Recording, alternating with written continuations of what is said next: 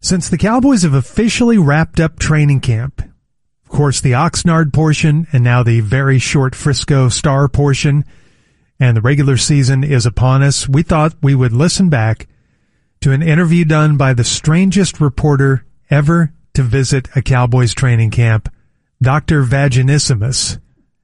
And this exclusive interview Dr. Vaginissimus does with who is this player that he's interviewing, Jer? D. Ross. D. Ross from a training camp a couple of years ago is brought to us by TexasLending.com and Metter Dodge Chrysler Jeep Ram. This is science and its implications for the curious. I'm Dr. Mornston Canterbury Vaginismus III, and today we focus on the sport contest of football. And I'm here with the very famous D. Ross. Yeah, there we go. Yeah, you heard with the famous D. Ross, man. You heard it from him. Welcome, Martin Gladiator. thank you, thank you. It's good to be here. Well, as all my listeners know, all of life, all our human existence, the tender and the terrifying, the remarkable and the bloody, the masculine, the feminine, the rapturing, and the pernicious, is merely the dressed up synthesis of colliding atoms in an impersonal and uncaring void of suffering and unknowability. Yeah. So, what the f are you doing in Oxnard? Oh, man, uh, to get out of the f***ing heat of Dallas, man, it's like 95 and it's 77 here, man. What a breeze. Heat in Dallas is bull. Isn't it? oh, man, man, there was uh, one week where we had like 115, 110, 108, 104, 108. I hear you. I hear you. Yes. I want you to know, D. Ross, that just like you, I've often explored the thin line between orgasm and death. and also, I want you to know that I explored it most recently, right before I shook your hand. Yep.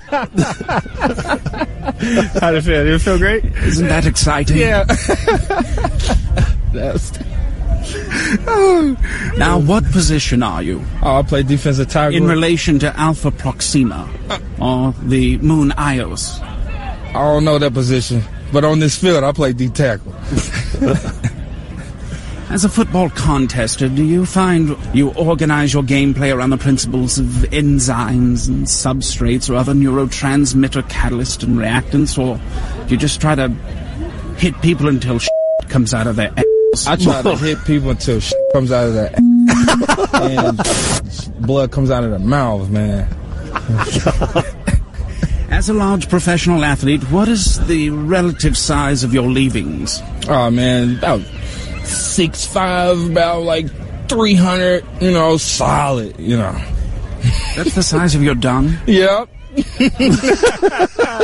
yep. The size of a f- elephant.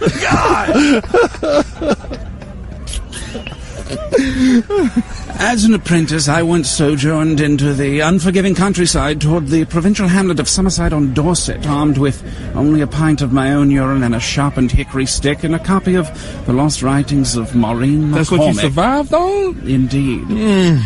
Once there, I entered the hut of a peasant woman who had recently been widowed after a rather onerous spot of plague.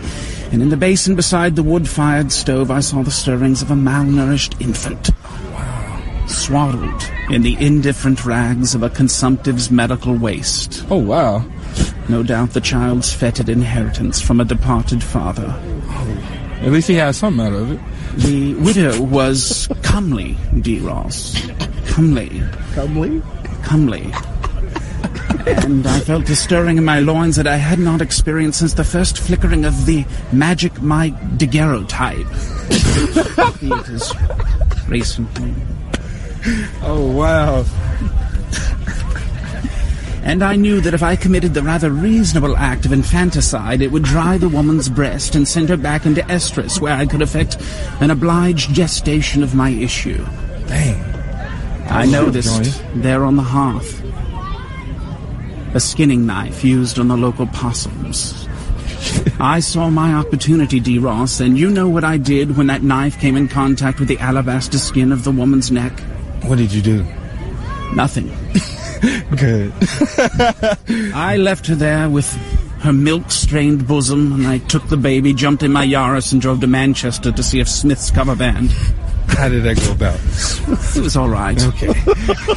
Didn't quite hit the Johnny Marr licks, but I returned the baby the next night after I taught it integers.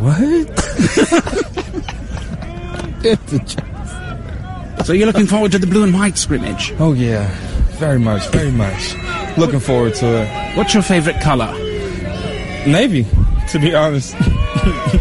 Anything in the blue, you know, neutral colors on it, I'm, I'm pretty cool with that. Mine is either bile duct green or circumcision red.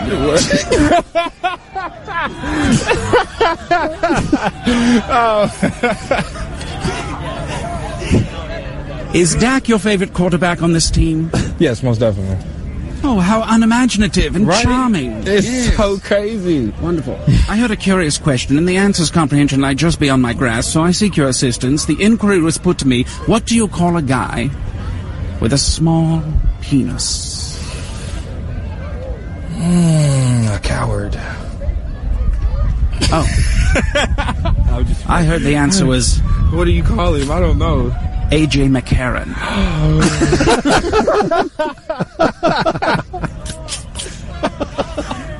We're running out of time, D. Ross. Oh. wow, no. So repeat after me. Okay. I am nobody. Am nobody. I am a master of the perineum.